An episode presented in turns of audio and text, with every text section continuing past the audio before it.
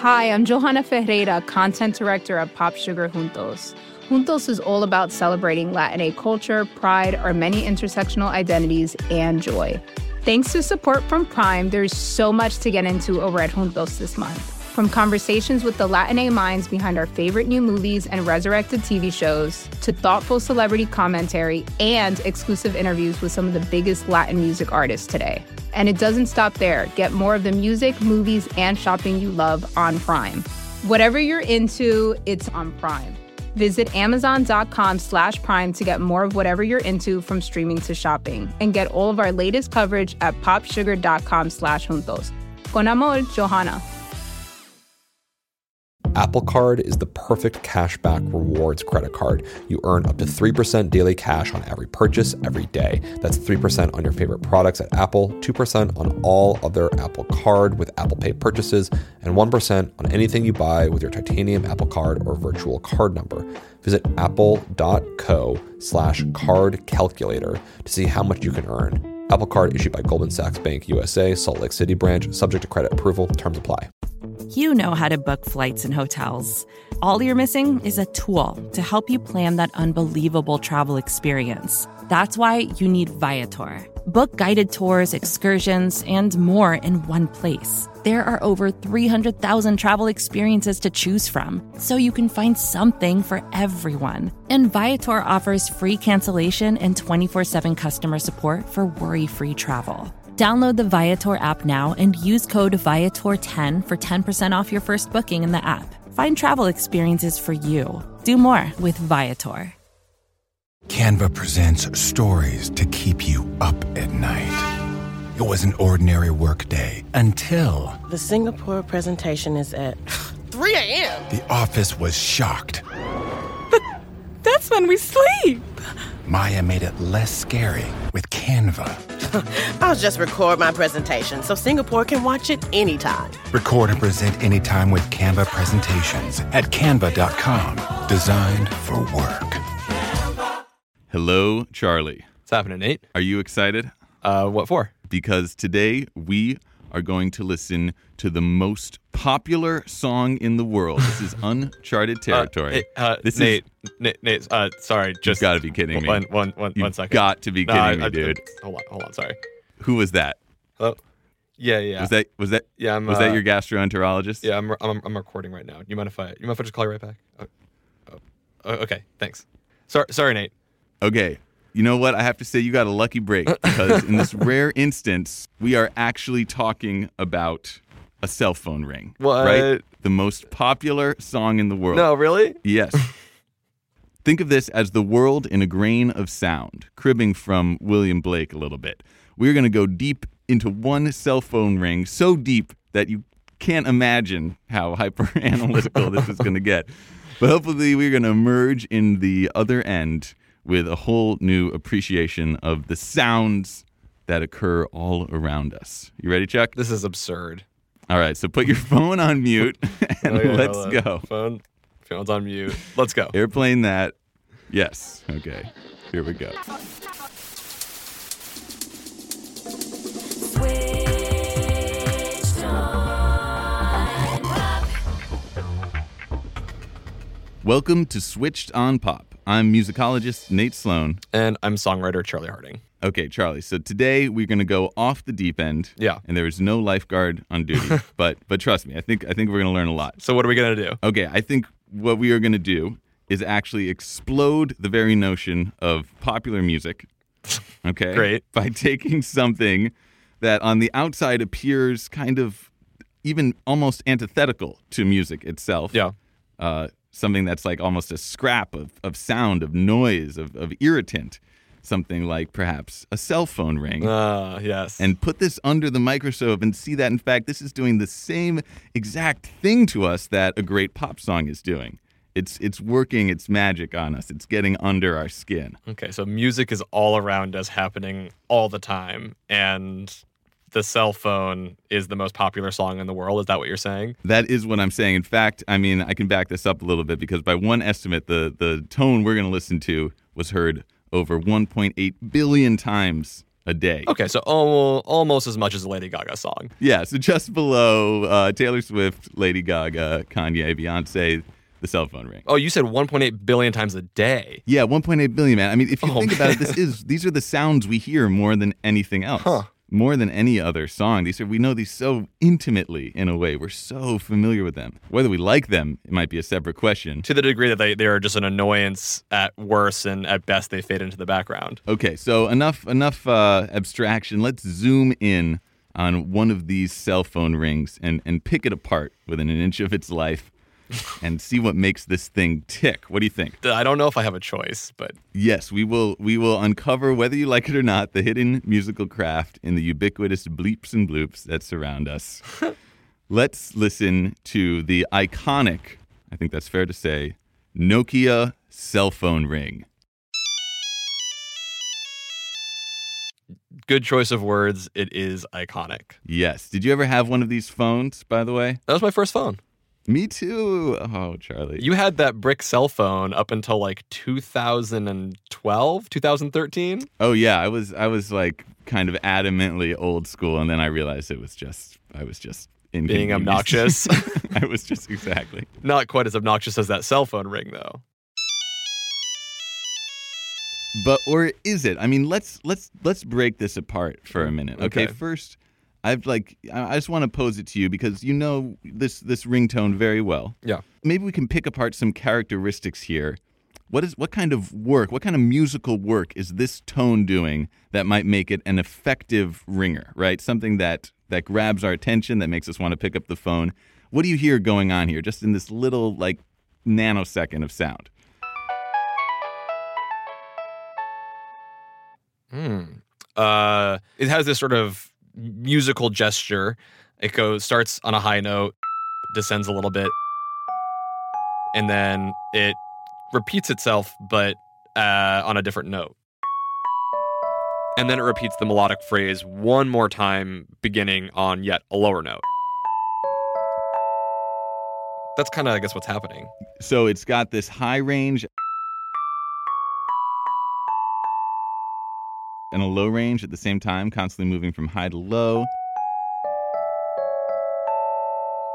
Yep. As you point out, it's kind of the same pattern, but that you're hearing it in different places, slowly moving down.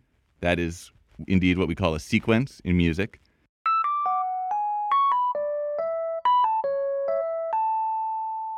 So why might that be compelling for us to hear? Why does that grab us? I stumped him.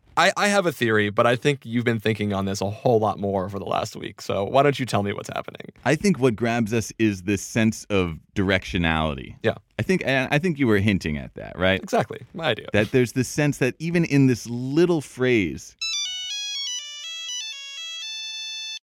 there is this sort of inevitable teleological motion from beginning to end. Right. Right? Once that little phrase starts, you are just waiting for it to get to that final note. And I might go so far as to say that every moment that we aren't reaching that final note is one of intense, of bated breath, of hot anticipation. And if you don't get that final note, you will be very disturbed, right? Yeah, prove it to me. Okay, so I will. I'm going to make you really uncomfortable. Per usual. Listen to this. Oh, no. It reminds me of the Beatles' She's So Heavy, when the song just cuts off mid-measure after 7 minutes of build. You're like, oh, what just happened?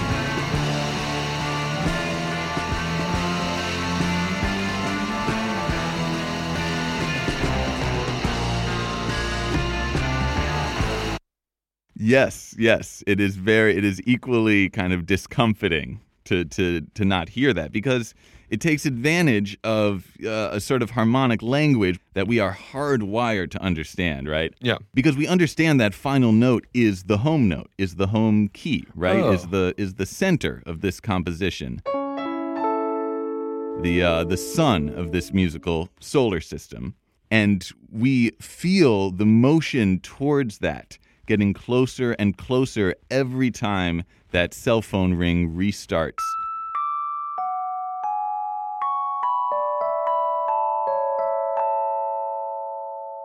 we hear the inexorable march back towards the center, back towards the home. Oh. And we are just, and I think it's kind of endlessly engaging to hear that process. It's a process that classical composers exploit over the course of a whole symphony. Right. And it's a process that the Nokia people exploit over the course of this little tiny snippet of sound. I almost wish that somebody had used this motif, like a, sort of like the Fifth Symphony, as a motif through the entire piece and like made an orchestral, some sort of symphonic piece around it. I bet it's been done. Well, I can direct you, in fact, to a young prodigy who you find on YouTube named Tony Ann, yeah, who has created this incredible piano sonata. Really? Kind of based around this, yeah, this little Nokia song.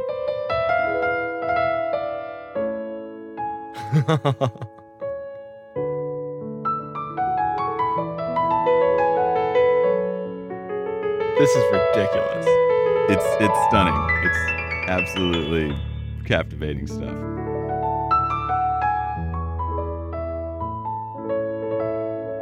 I'm totally with you. And now I got to drop my bombshell. Okay, what do you got? I think there is one other hugely important part of this diabolical little tune here. Yeah.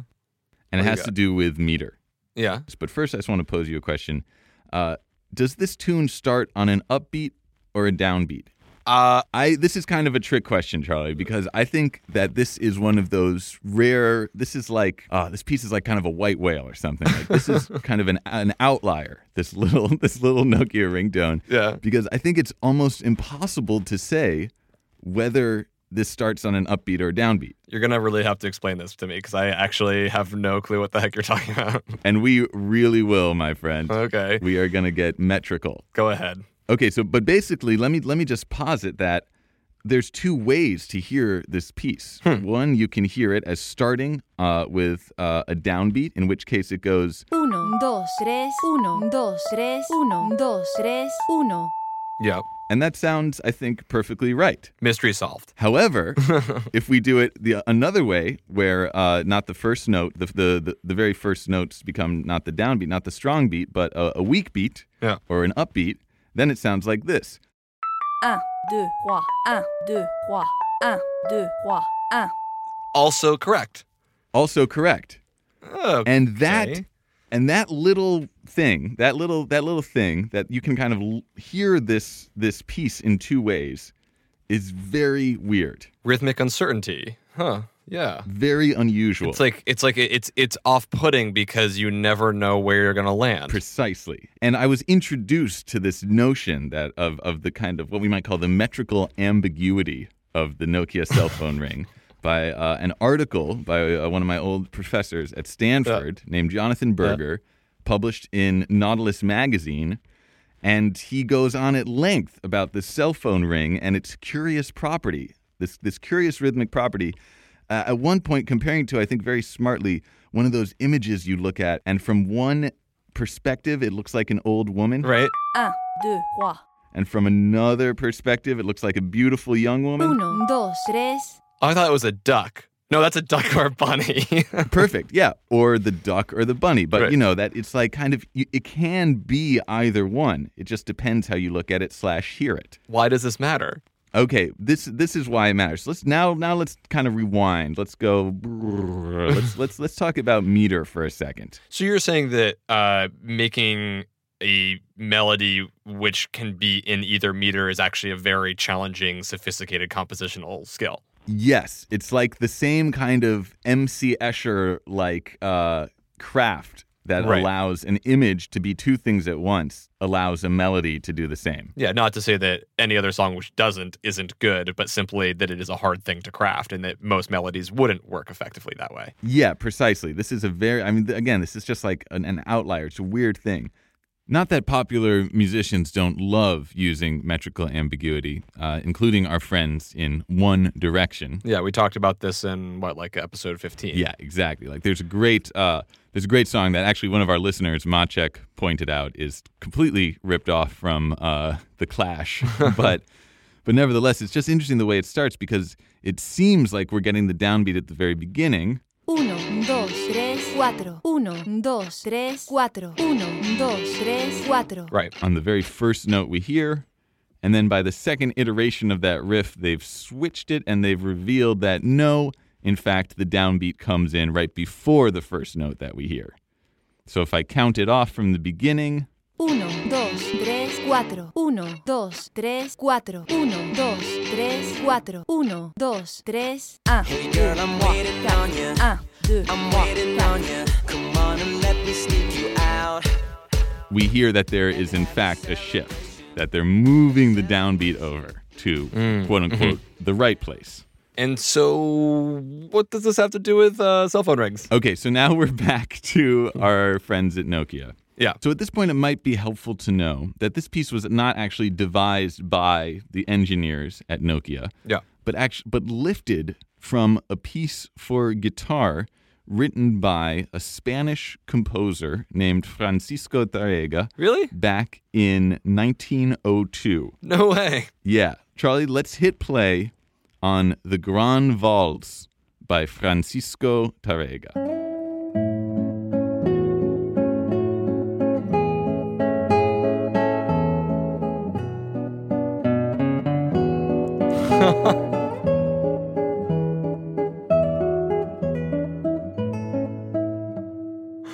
No way.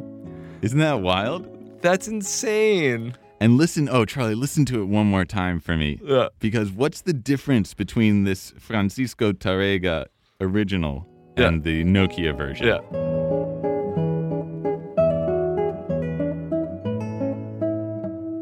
Oh, he doesn't play the high note. He doesn't play that last note. Yeah. That note that we again said is the home, is the key, is the place that whole piece wants to go to. I know why. Why? Because the piece continues. Yeah. He needs to keep leading us on. Like, we're going to get that later in the piece probably. Yeah. I mean, it's interesting. I feel like I almost put it in there myself, like a phantom tone when I listened to it. But it's not there. Yeah. That was added by the Nokia people. Yeah. Interesting. Okay. So this little snippet of the Tarrega Gran Vals. Yeah.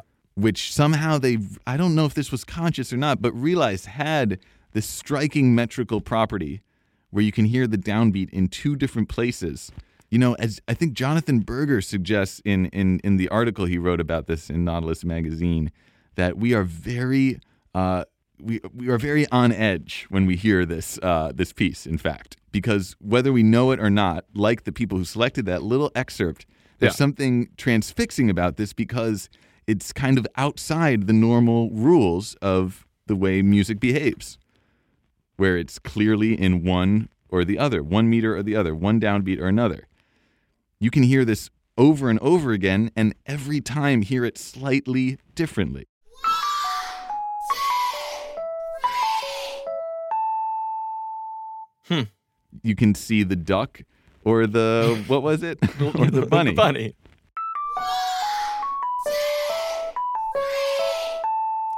So you can listen to this cell phone ring again and again and never quite be satisfied that you truly know it, that you truly understand it. Every time you hear it, you can put the downbeat in a different place and it'll always be right. And maybe that is the character of this little Nokia ring that makes it the most popular song in the world. All that?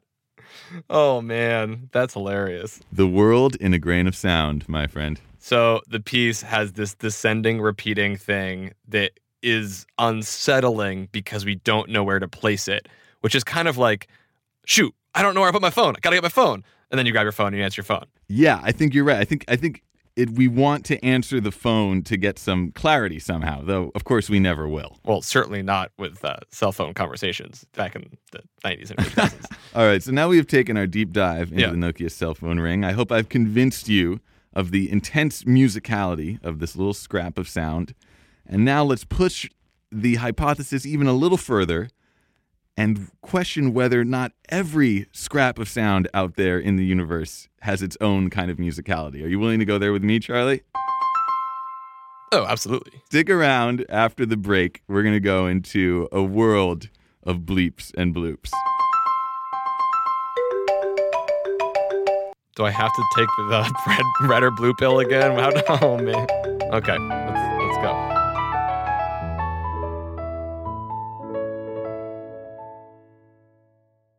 Apple Card is the perfect cashback rewards credit card. You earn up to 3% daily cash on every purchase every day. That's 3% on your favorite products at Apple, 2% on all other Apple Card with Apple Pay purchases, and 1% on anything you buy with your titanium Apple Card or virtual card number. Visit apple.co/card calculator to see how much you can earn. Apple Card issued by Goldman Sachs Bank USA, Salt Lake City branch, subject to credit approval, terms apply. Canva presents stories to keep you up at night. It was an ordinary work day until... The Singapore presentation is at 3 a.m. The office was shocked. But that's when we sleep. Maya made it less scary with Canva. I'll just record my presentation so Singapore can watch it anytime. Record and present anytime with Canva presentations at canva.com. Designed for work. Welcome back to Switched On Pop. Charlie, when we left, we were talking about the whole universe is contained within a single Nokia cell phone ring. Yes. And this brings us now to a composer you mentioned named John Cage. I love John Cage. Yes, and I think, and now like the hourglass is going to go back out, because just as we might see the Nokia cell phone ring, something that's annoying, something that we overlook as a piece of music, John Cage actually took that even further and wanted to see every sound as music, right? All sounds are created equal. I'm with you. All right, yeah, this is very pithily summarized in a phrase he used called "no such thing as silence." Ooh. Right? Yeah. There's every sound is music. There is no such thing as silence. A belief that he put to the test in his most famous composition. I think you know what it is. 433. Yeah, this is where the person sits down at the piano, opens up the piano lid, and then just sits there for 4 minutes and 33 seconds. Yes, I mean Charlie. Just sits there. I'm sorry. Experiences the grand improvisational, momentary beauty of all of the minute sounds happening in the symphony hall.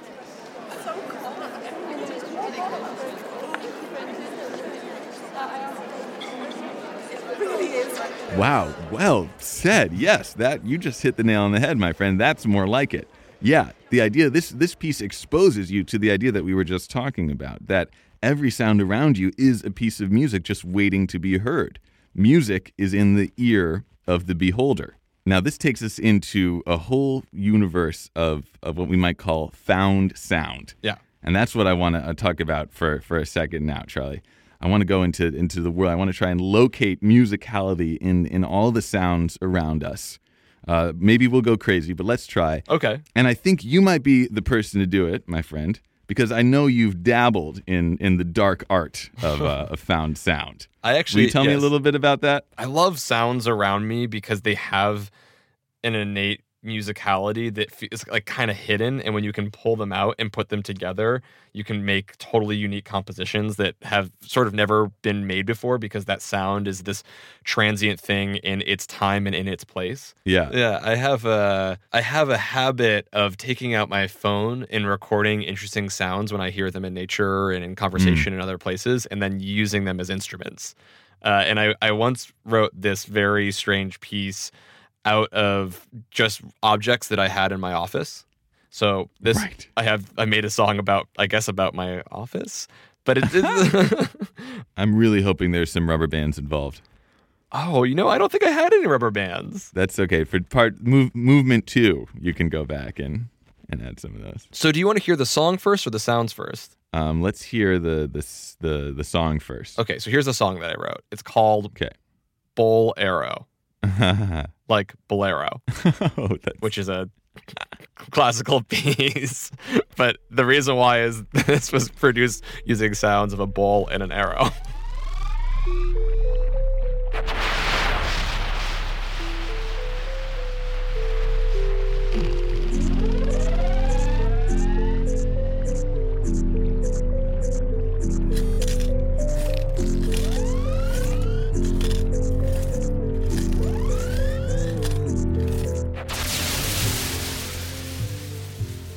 So yeah, this is definitely not a pop masterpiece. This is really just sort of an experiment in sound and sort of a more contemplative piece. But it's basically made up out of these sounds that I found, right? So yeah, will you take us through some of those? The synthesizer sound that you hear at the beginning is actually a glass that I had, and I made it turn into like a glass harmonica by using like wetting my finger and running it around the rim.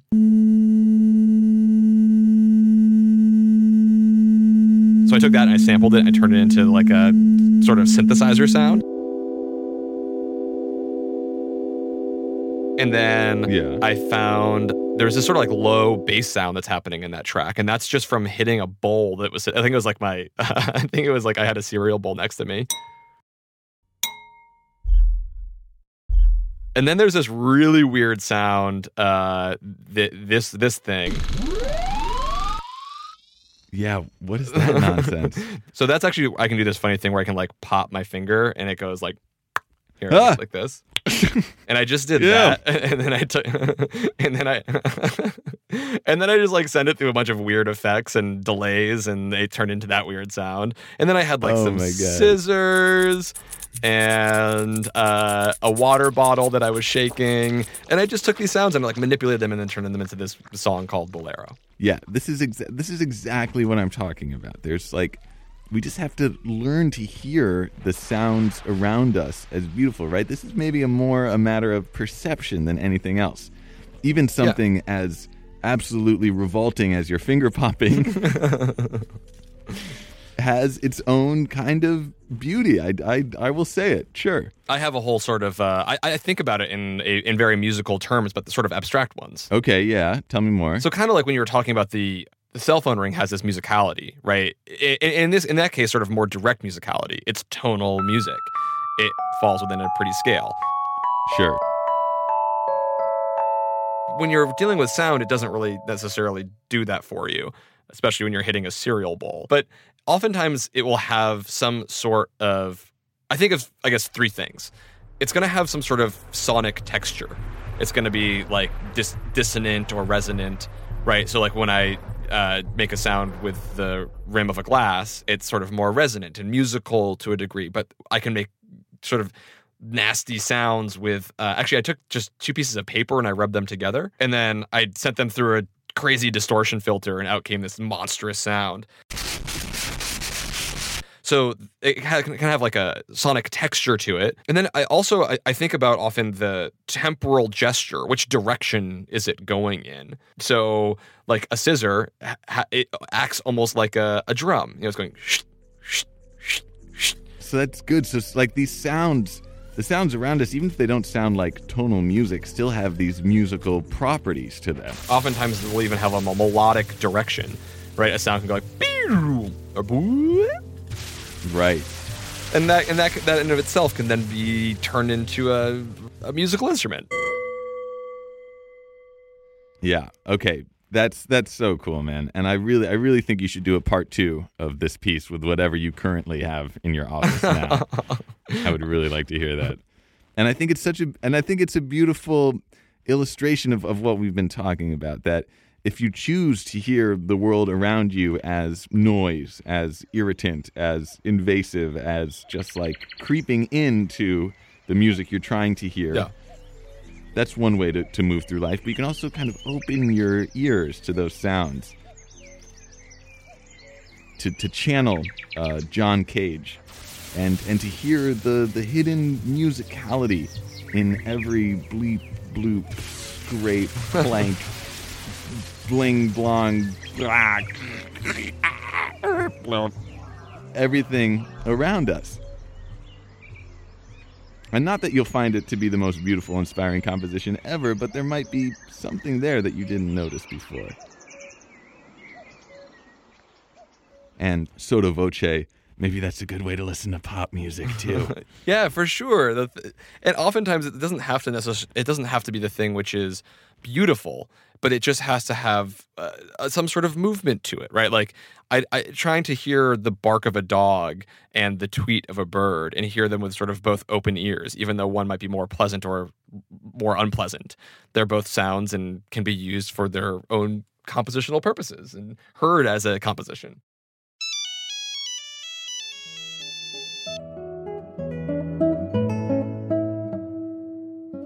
Yes, I love that. Okay, and so thinking of kind of the hidden compositionality of the sounds around us. Yeah.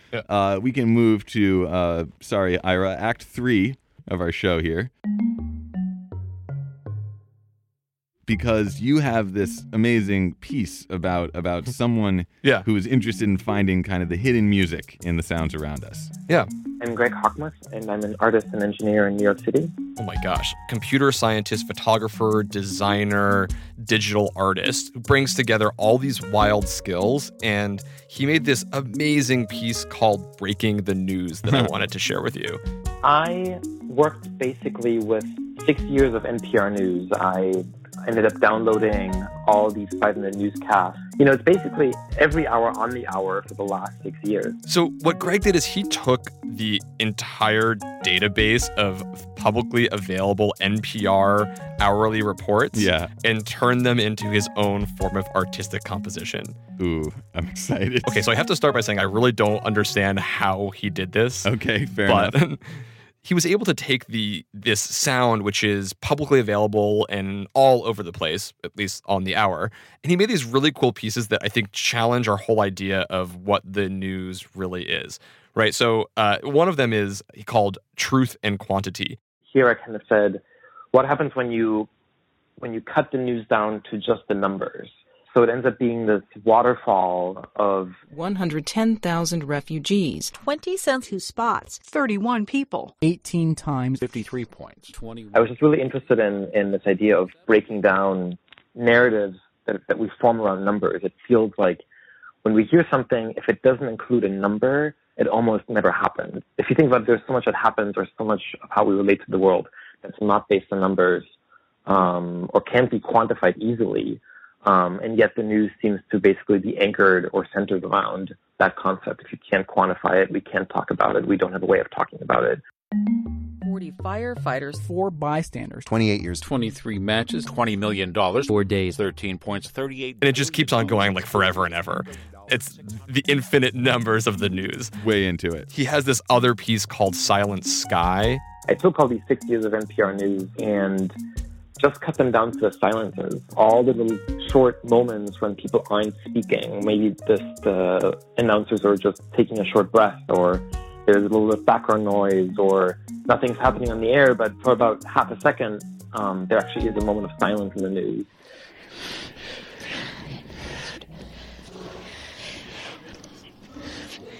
And that ends up being a lot of clips. It actually ends up being about 1 million clips of silence that I pulled out from all these newscasts. If you go on your iPhone or Android and you just go silent-sky.com.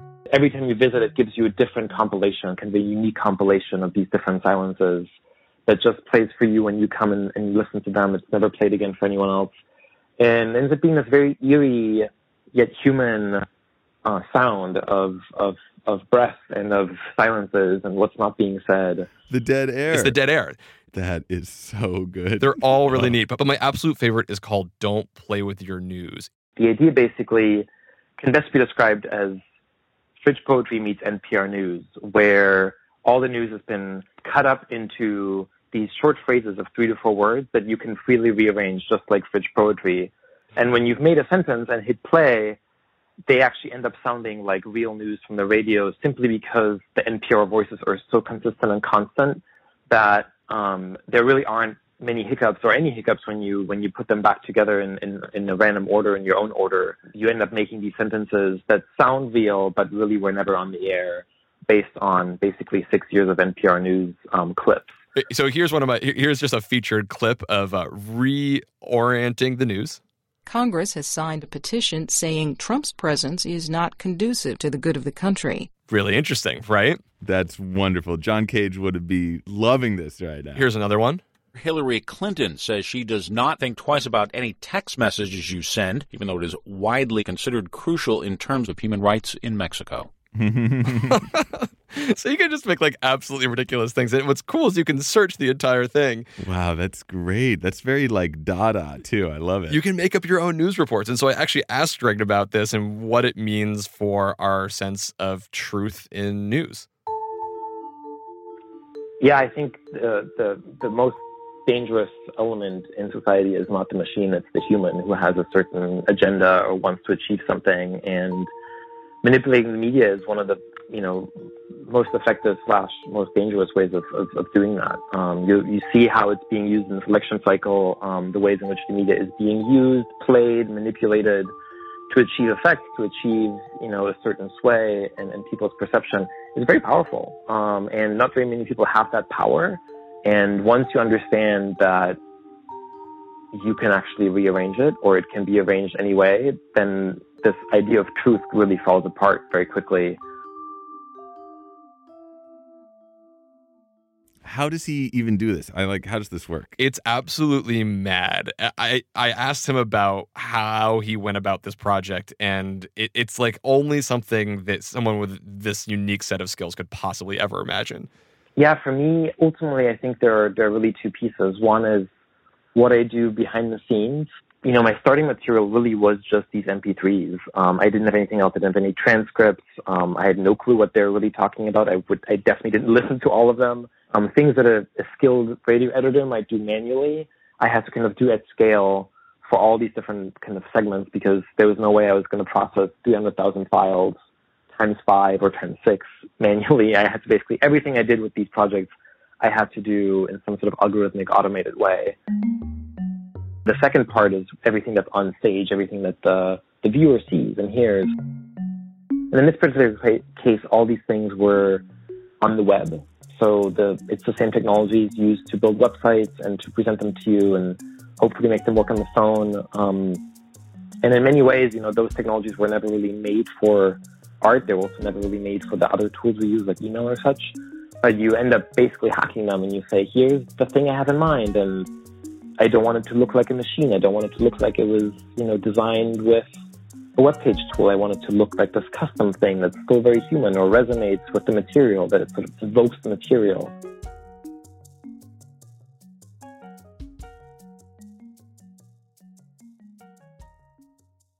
I love that you brought this, because it just, like, again, reveals how much, I don't know, how much musicality there is in the sounds around us. And maybe you can only start to notice them when you just choose to focus with a laser-like lens on a single sound that you take for granted. Yeah.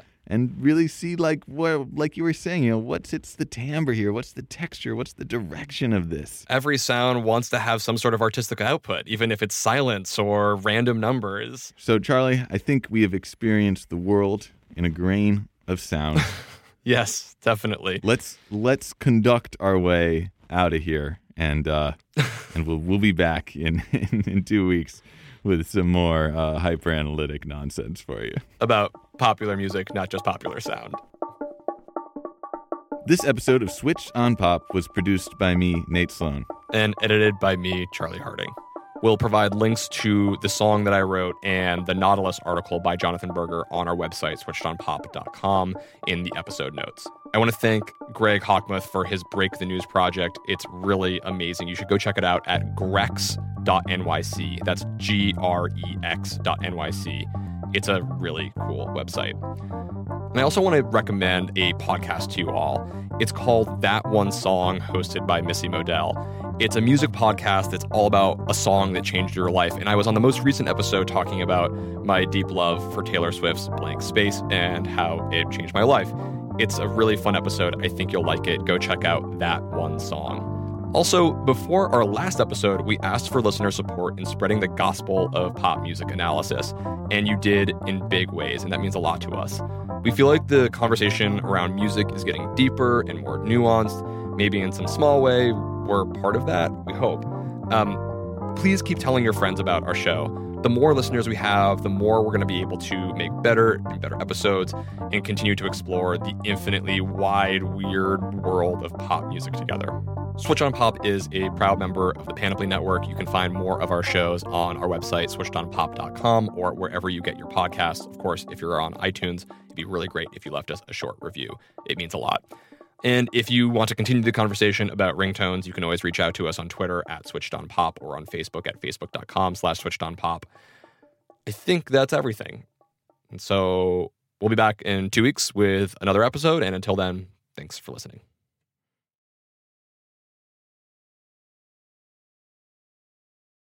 Canva presents Unexplained Appearances. It was an ordinary workday until... That presentation appeared out of thin air. Also, it's eerily on brand. Wait, did that agenda just write itself? Words appear, making this unexplainable case... Unexplainable? It's Canva's AI tools. I can generate slides and words in seconds. Really? The real mystery is why I'm only learning this now. Canva.com. Designed for work.